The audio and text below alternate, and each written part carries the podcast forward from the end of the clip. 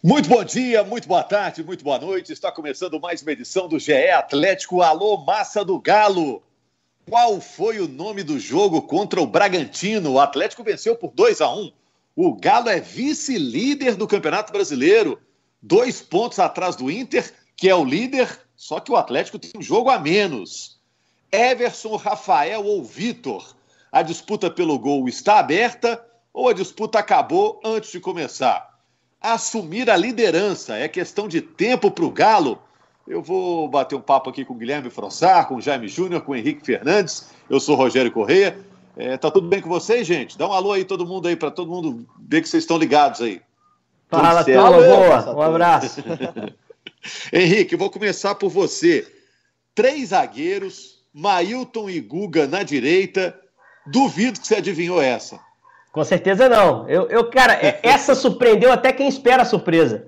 Porque foi uma escalação bem diferente, assim, do, do que ele praticava e, e, até pelos posicionamentos em campo, né? Que aí você começa a imaginar como é que deve ser e no campo se aplica de uma forma um pouco diferente. Mas pra gente traduzir... E deu certo? É, o que eu vi do time é, foi o seguinte, o Alonso de lateral pelo lado esquerdo, com dois zagueiros, 4-3-3, que é a plataforma que ele usa, o Arana jogando como interior, né, um jogador por dentro, um meio campista, o Savarino mudou de lado, foi lá para a esquerda e o Mailton foi o Savarino, foi o ponta direita do time.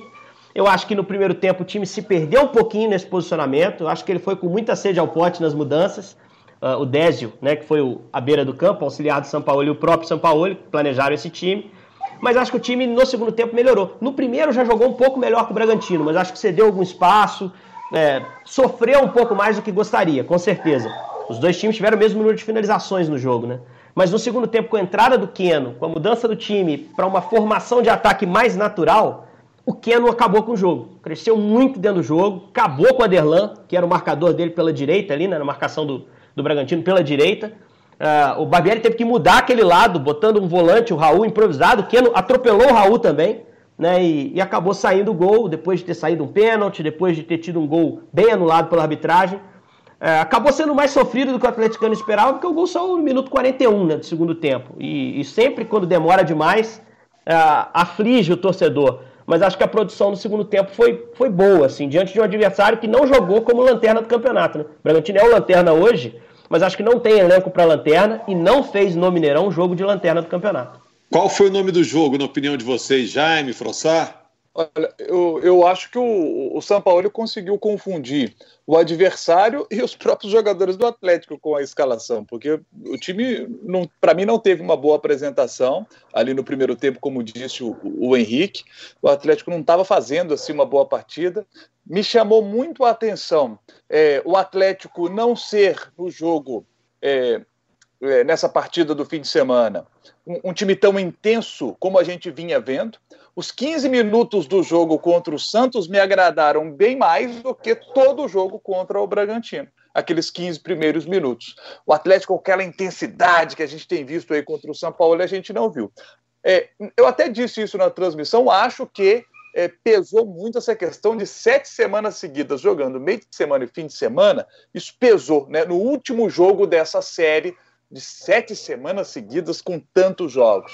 Então isso acabou pesando ali para esse jogo mais intenso que o São Paulo tanto gosta e que os jogadores já se adaptaram. É, mas eu acho também que foram muitas mudanças na equipe, eu acho que isso acabou confundindo o próprio time.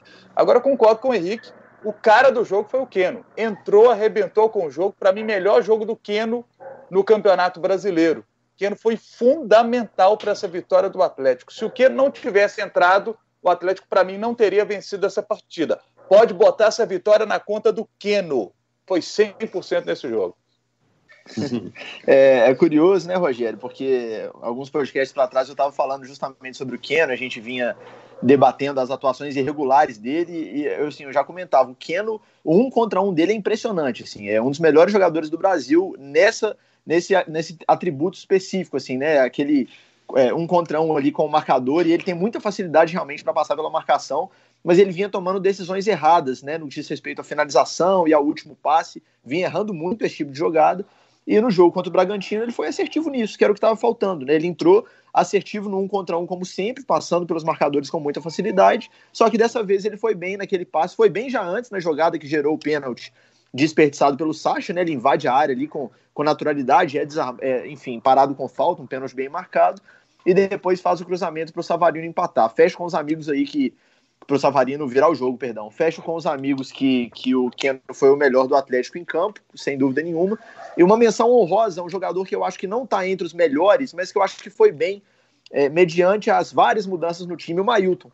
Eu gostei do Mailton no primeiro tempo, achei um jogador interessante, assim, achei um cara jogando pela primeira vez, se eu não estou enganado, a primeira vez como titular com o São Paulo, quase certeza, e pela primeira vez como ponta direita, como o Henrique falou, o Mailton totalmente fora da que ele vinha jogando, né? É até curioso, para fechar minha primeira participação aqui, que eu estava com saudade dos amigos, porque o São Paulo, quando foi perguntado lá atrás sobre a chegada do Mariano, ele deu uma resposta, ah, porque hoje a gente só tem o Guga para lateral direita. E muita gente ficou, pô, mas esqueceu do Mailton. Para mim já era um indício de que ele estava já imaginando o Mailton como um ponta, como um cara mais avançado e, e, contra o Bragantino ele usou o Mailton nessa posição e eu acho que o, que o garoto mostrou personalidade. Não foi decisivo, mas foi bem no jogo. Agora me fala aqui, assumir a liderança é só questão de tempo? O Atlético vai ser líder do campeonato? Pelo que está jogando, pelo viés de alta aí? É, eu não iria tão longe, não. Eu não iria tão longe, não. Eu acho que é um campeonato aberto, extremamente delicado. É, acho que a rodada foi linda, linda, maravilhosa. O atleticano pode se animar pela rodada, né, pelos resultados. Aquele momento que o Atlético entrava em campo, ele tinha pressão de vencer, porque outros resultados estavam ajudando demais. O Internacional, no mesmo horário, perde um jogo para o Goiás, tendo um a mais, desde os três do primeiro tempo. Né? O Goiás teve um jogador expulso.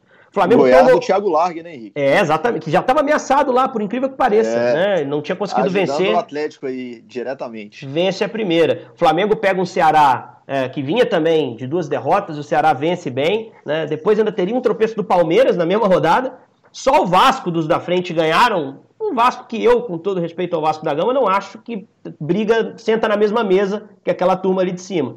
Né? Embora tenha um time bem organizado pelo Ramon. Então, assim, é, a rodada ajudou muito, o Atlético novamente se coloca com melhor aproveitamento, está nas mãos dele a liderança, se ele ganhar o jogo que deve, mas eu não vejo sobra, assim, para imaginar que o Atlético vá naturalmente chegar à liderança. Aliás, para mim, o favorito ao título volta a ser o Flamengo, que é um time que já começa a dar sinais de acerto com o Domi, e, e, é o melhor time em elenco, já traz uma base do ano passado. O Domi parece ser um treinador que não quer romper com tudo que o Jorge Jesus fazia. E é o time a ser batido. Não com a sobra que tinha com o Jorge Jesus. Agora tem páreo, mas é o time a ser batido ainda no brasileiro. Eu, eu destacaria o seguinte: contando com o jogo que o Atlético tem atrasado aí com o Atlético Paranense para fazer, o Atlético tem um jogo a menos, o atleticano sabe bem disso. Então, o Atlético, até o fim do primeiro turno, ele tem 10 jogos para fazer no Campeonato Brasileiro. Desses 10 jogos, seis, meia dúzia, são em casa. Meia dúzia em casa, só quatro fora. Tem esse primeiro jogo fora agora contra o Atlético Goianiense. Depois ele encaixa dois jogos em casa contra Grêmio e Vasco. Sai para pegar esse bom time da equipe do Fortaleza. Eu diria até o seguinte, ó. O Atlético, para mim, gente, o time que, quando é campeão brasileiro, você vai pegar o histórico do time que é campeão brasileiro, ele encaixa sempre uma grande sequência de vitórias, encaixa sempre uma grande sequência de jogos sem perder. O Atlético tem tudo agora para poder, nesse momento, fazer essa sequência, a sequência dos grandes campeões, a sequência de jogos invicto. Ele ganha esse jogo do Bragantino, tem um jogo contra o Atlético Goianiense fora de casa, que não é um time é, é, é, um time interessante esse time do Atlético Goianiense, vem de duas vitórias, mas não é o time para poder tirar pontos do Atlético, com todo respeito ao Atlético Goianiense, um time que quer ser campeão brasileiro, ah, mas é difícil pegar esse Atlético Goianiense, os caras ganharam do Flamengo, até tudo bem, mas você quer ser campeão brasileiro? Tem que ganhar do Atlético Goianiense fora sim. E pega Grêmio em casa depois, com, entre dois jogos de Libertadores. O Grêmio vai pegar o, o Inter e depois tem o jogo contra o Atlético, e na sequência, na terça-feira, já tem Libertadores de, de novo. Então, provavelmente o Renato vai dar uma poupada de jogadores aqui nesse jogo contra, contra o Atlético, até pelo histórico recente do Renato nas últimas edições do Campeonato Brasileiro. Em situações assim, ele mete até time em reserva. Então o jogo contra o Grêmio em casa tem que ganhar. O Vasco, depois em casa, esse talvez aí um jogo mais enrolado, porque esse cano mete gol de tudo quanto é jeito, tem que segurar esse cara aí. Se o Atlético vence o Vasco, olha, depois é Fortaleza fora, que eu já disse que é o jogo enjoadinho, né? Porque o Fortaleza está arrumadinho. Depois é o Goiás em casa, gente. Goiás tem ganhado Goiás em casa, não tem conversa. O Fluminense em casa, o Galo tem bola para ganhar do Fluminense, sim, é melhor que o Fluminense não pode ter outro resultado, tem que ser os três pontos. Bahia fora, Bahia tá mal, estreou o Mano Menezes, não mudou nada, perdeu de novo. Tem que ir lá e ganhar do Bahia. Ah, mas o Bahia, ah, o Bahia, é difícil jogar com o Bahia lá, concordo, não é mole não, mas quer ser campeão brasileiro, tem que ganhar do Bahia lá. Depois pega o esporte aqui. O esporte aqui, meu amigo, o esporte não está fazendo boa campanha. Três pontos. E aí o último jogo é contra o Palmeiras, o último jogo do turno é contra o Palmeiras lá. O Atlético tem uma sequência agora de dez jogos nessa reta final aí de, de primeiro turno, né? Se não fizer uma grande campanha aí agora, complica, porque a oportunidade é ótima. O Frossar, eles vão chamar o Jaime para pré-eleição lá, pô. É, o Jaime tá motivador aí, tô gostando de ver. Mas uma coisa que eu acho importante destacar, Rogério, e eu concordo muito com o Henrique, que é muito importante a gente ter respeito ao campeonato. Né? O Campeonato Brasileiro é um campeonato muito difícil. Eu lembro da edição do ano passado que o Palmeiras começou muito bem e vinha de título, enfim, e muita gente falou: ah, o Palmeiras vai levar de novo e tal, já no primeiro turno. E todo mundo calma, tem muito campeonato e o Flamengo foi o campeão. Então, assim, acho que não dá para falar de forma alguma em, em, em, liderança natural do Atlético. Acho que tem que jogar muita bola para chegar lá.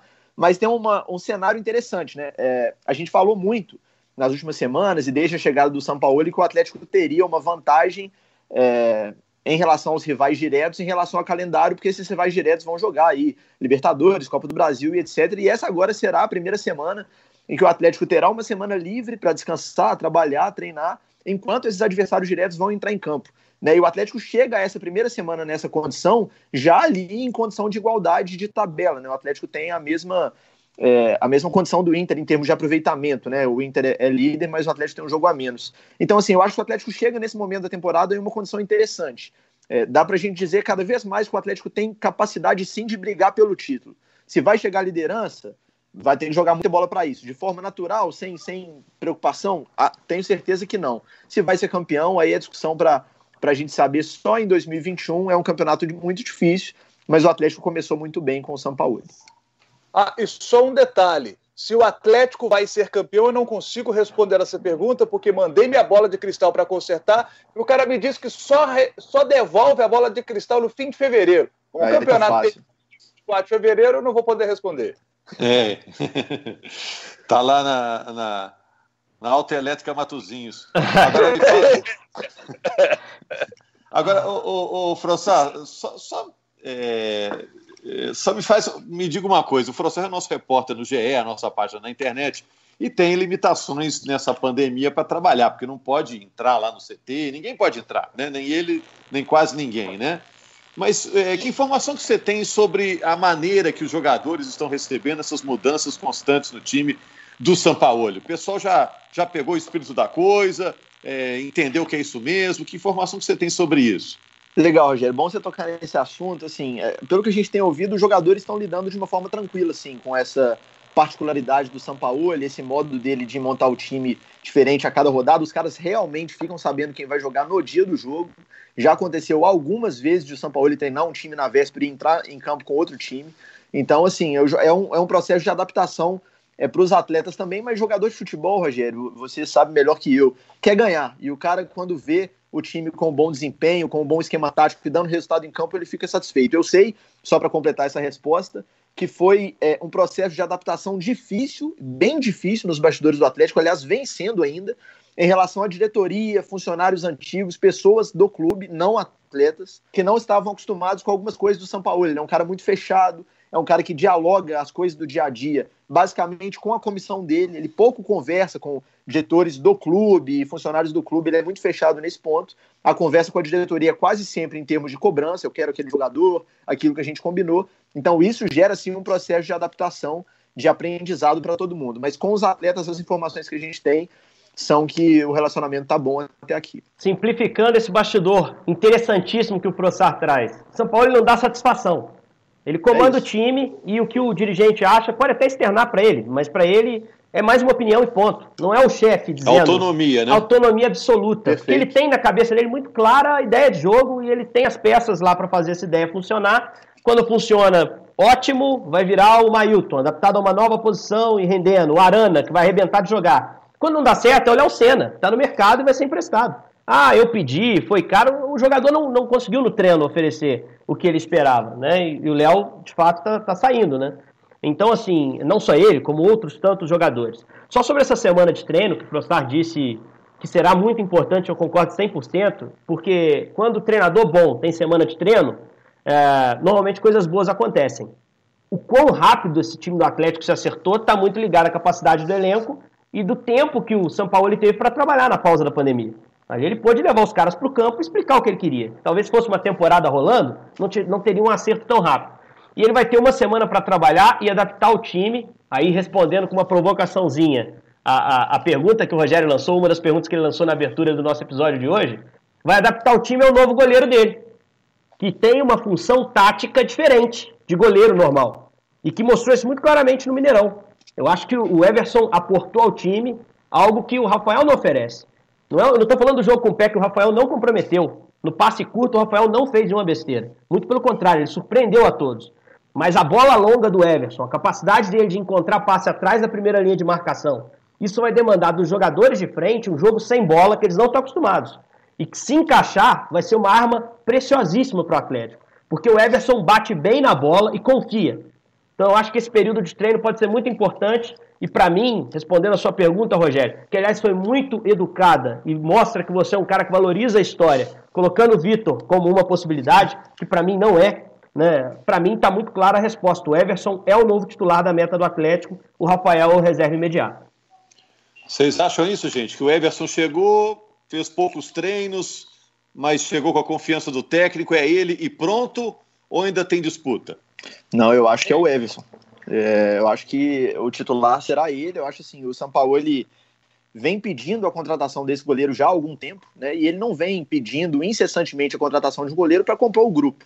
Ele vem pedindo porque, como o Henrique disse, ele acha que para o time jogar da forma com que ele quer que jogue, taticamente falando, essa opção da bola longa que ele já fez contra o Bragantino, fez bem, né? Alguns lançamentos longos já encontrando companheiros ali desmarcados. Então, eu acho que é, a, pergunta eu acho que é muito mais quem será do que quem a gente gostaria que fosse, né? Acho claro. que seria legal se o Rafael tivesse uma sequência, vinha realmente muito bem na meta do Galo. Enfim, é um cara profissional pra caramba, como o Vitor também é. Mas eu acho que tá muito claro que o Everson chegou para jogar, assim como o São Paulo ele colocou o Vanderlei no banco no Santos de 2019 sem nenhuma cerimônia. Tudo indica que ele fará o mesmo protocolo agora no Galo. Concordo plenamente. Everson será o titular e ponto final. Agora, vai, até o final do ano, tem que arrumar um jogo para o Vitor fazer, né? Porque não pode ser o último jogo do Vitor a uhum. partida uhum. contra o Santos. Onde deu tudo errado, né? Para ele um... e para o Rafael, né? É, uma informação rapidinha de bastidores sobre isso, Rogério. Eu vinha conversando no, nos últimos dias com pessoas da diretoria do Atlético e eu fiz a seguinte pergunta: se o Atlético chegar no final do ano em condição de briga por título, vocês, Atlético, pensam em estender o contrato do Vitor pelo menos até o fim do brasileiro, né? Pelo menos até o fim de fevereiro, que seja, para o Vitor estar nesse grupo que pode brigar pelo título, pode eventualmente até ser campeão. E a resposta que eu tive é que sim, que isso é uma coisa até natural na cabeça do clube, só que isso ainda não foi discutido, ou seja, ainda não há neste momento, ou pelo menos não havia três dias atrás, que foi quando eu apurei essa informação, um diálogo nesse sentido, mas há o interesse do Atlético nisso. E eu acho que vai passar também por uma adequação financeira, né? Porque o Vitor, o último contrato que renovou era contrato titular. Né? No final do sim. ano passado ele perdeu esse espaço, o Cleiton começou a ter uma sequência maior, e hoje o Vitor é o terceiro goleiro, gente. A verdade é essa. E quando a gente faz essa crítica, é, não é uma crítica à história do Vitor, de forma alguma, muito pelo contrário. Todo mundo aqui viu muito de perto o que esse homem fez dentro de campo, cara. E, e é, é, brilhante. É, ele vai ganhar um busto na, no, no, estádio novo, eu imagino. É, ou no centro de treinamento, ele merece. Eu até sugiro que não seja um busto, seja uma, uma estátua com aquela pose, a pose dele clássica. Seria legal. Seria, seria muito legal. mais bonito. E eu acho que, é, de forma alguma, a história dele está sendo contestada, o lugar dele como ídolo e a conduta dele como homem profissional. Porque a informação que a gente tem é que o Rafael foi recebido pessoalmente pelo Vitor, um cara que o Vitor sabia que talvez tivesse vindo para jogar e ele ficar fora, e o Vitor o recebeu. E a gente que é mais observador, tenta olhar alguma coisa além da, da imagem do jogo, o Jaime está batendo a transmissão, talvez tenha observado isso também. Vitor conversando muito com o Everson, no momento de sair do campo, no momento. De, foi algo que me chamou a atenção. Eu falei, pô, já tá o cara sendo legal de novo. Talvez porque ele seja mesmo um cara diferente, humilde. E eu acho que isso aí não, não se apaga. A, a discussão hoje é meramente técnica. Quando eu digo aqui que ele não está no páreo, é por uma questão técnica e de característica, porque debaixo da trave ele ainda é muito bom. É, tá sem ritmo, mas é muito bom. Só que não trabalha com o pé, é uma característica dele. E isso acaba tirando espaço nessa gestão São Paulo. E eu acho que vai agregar o time, né? O Atlético em primeiro lugar. Se o time vai funcionar melhor com o Everson na meta, que seja o Everson, com todo respeito à história, esse gigante que é o Vitor. Concordo é, com tudo que disse o Henrique. Digo mais, gostaria de ver o Vitor no futuro é, como um funcionário do Atlético, como acabou se tornando o Leonardo Silva. Eu acho que o Vitor é, quando parar de jogar bola, gostaria de ver o Vitor aí como preparador de goleiros, por exemplo. Não sei se é o interesse dele, né? Se, se ele tem essa vontade né, de trabalhar nos bastidores do futebol, mas gostaria de ver o Vitor continuar é, defendendo as cores do Atlético fora de campo. Porque o Vitor é, é, a história do Atlético, se mistura hoje com a história do Atlético. É, nenhum outro goleiro na história do Atlético foi tão vencedor quanto ele. Nenhum outro goleiro na história do Atlético foi tão fundamental para a conquista de títulos tão importantes como ele. A Libertadores de 13 não viria se, fosse, se não fosse o Vitor. Vamos lembrar a Copa do Brasil, aquele jogo do 4 a 1 contra o Flamengo. Se você pegar os melhores momentos, o Vitor pega uma bola lá na reta final do jogo, filho faltando alguns minutinhos lá, que talvez muita gente não lembra, mas o Flamengo quase ali faz o segundo gol e ali um abraço, tchau. Se não é o Vitor, o Galo não passa para a grande decisão. Então, assim, o Vitor é fundamental para a história vitoriosa do Atlético nos títulos de 13 e 14 de Libertadores e Copa do Brasil. Seria muito legal vê-lo continuar no Atlético depois da aposentadoria. Merece, sem dúvida, Jaime. O Vitor merece muito respeito nessa reta final de carreira dele. Eu acho que isso tem que ser muito, tem que ser levado com muita inteligência pelo clube. Primeiro ver o que ele quer, né? Às vezes o Vitor quer jogar ainda por dois, três anos, vai seguir a carreira em outro lugar, o que é totalmente legítimo. Mas se ele quiser já encerrar, por exemplo, merecia no mínimo aí um, um, jogo de despedida, uma homenagem no estádio, como mencionou o Henrique. É só lembrando um histórico aqui, o Atlético recentemente não tem por hábito, essa coisa de jogo de despedida. Eu lembro da despedida do Marques, que ficou marcado aquele jogo contra o Ipatinga na final do Mineiro, mas não teve um jogo festivo que marcasse a despedida do Marques. Agora o Léo Silva parou de forma muito low profile ali, de forma muito discreta, é. também pelo perfil dele, que é um cara mais discreto. Mas assim, o Vitor merece sim uma reta final da trajetória no Atlético, com foguetes e homenagens e tudo mais, porque é já falei isso publicamente, na minha opinião, o maior ídolo da história do clube, mas o maior goleiro da história do clube, para mim, não tem nem discussão. E, você lembrou bem, né? Até o Ronaldinho, né? Prometeu, prometeu um jogo de despedida. É, não, até agora. Até o momento não vai rolar, né? Exato. Valeu, valeu, Frossar, valeu, Jaime, valeu, Henrique, obrigado, né? É, na próxima edição do GE Atlético já vamos repercutir o jogo entre Atlético Goianiense e Atlético Mineiro. O jogo é sábado, o Premier mostra. O Atlético ainda está devendo um jogo contra outro Atlético, que é o Paranaense, e o jogo vai ser em Belo Horizonte. O Jaime listou uma tabela favorável aí do Galo e realmente as coisas podem ficar muito boas para o Atlético até o fim do primeiro turno. Grande abraço para vocês e até mais.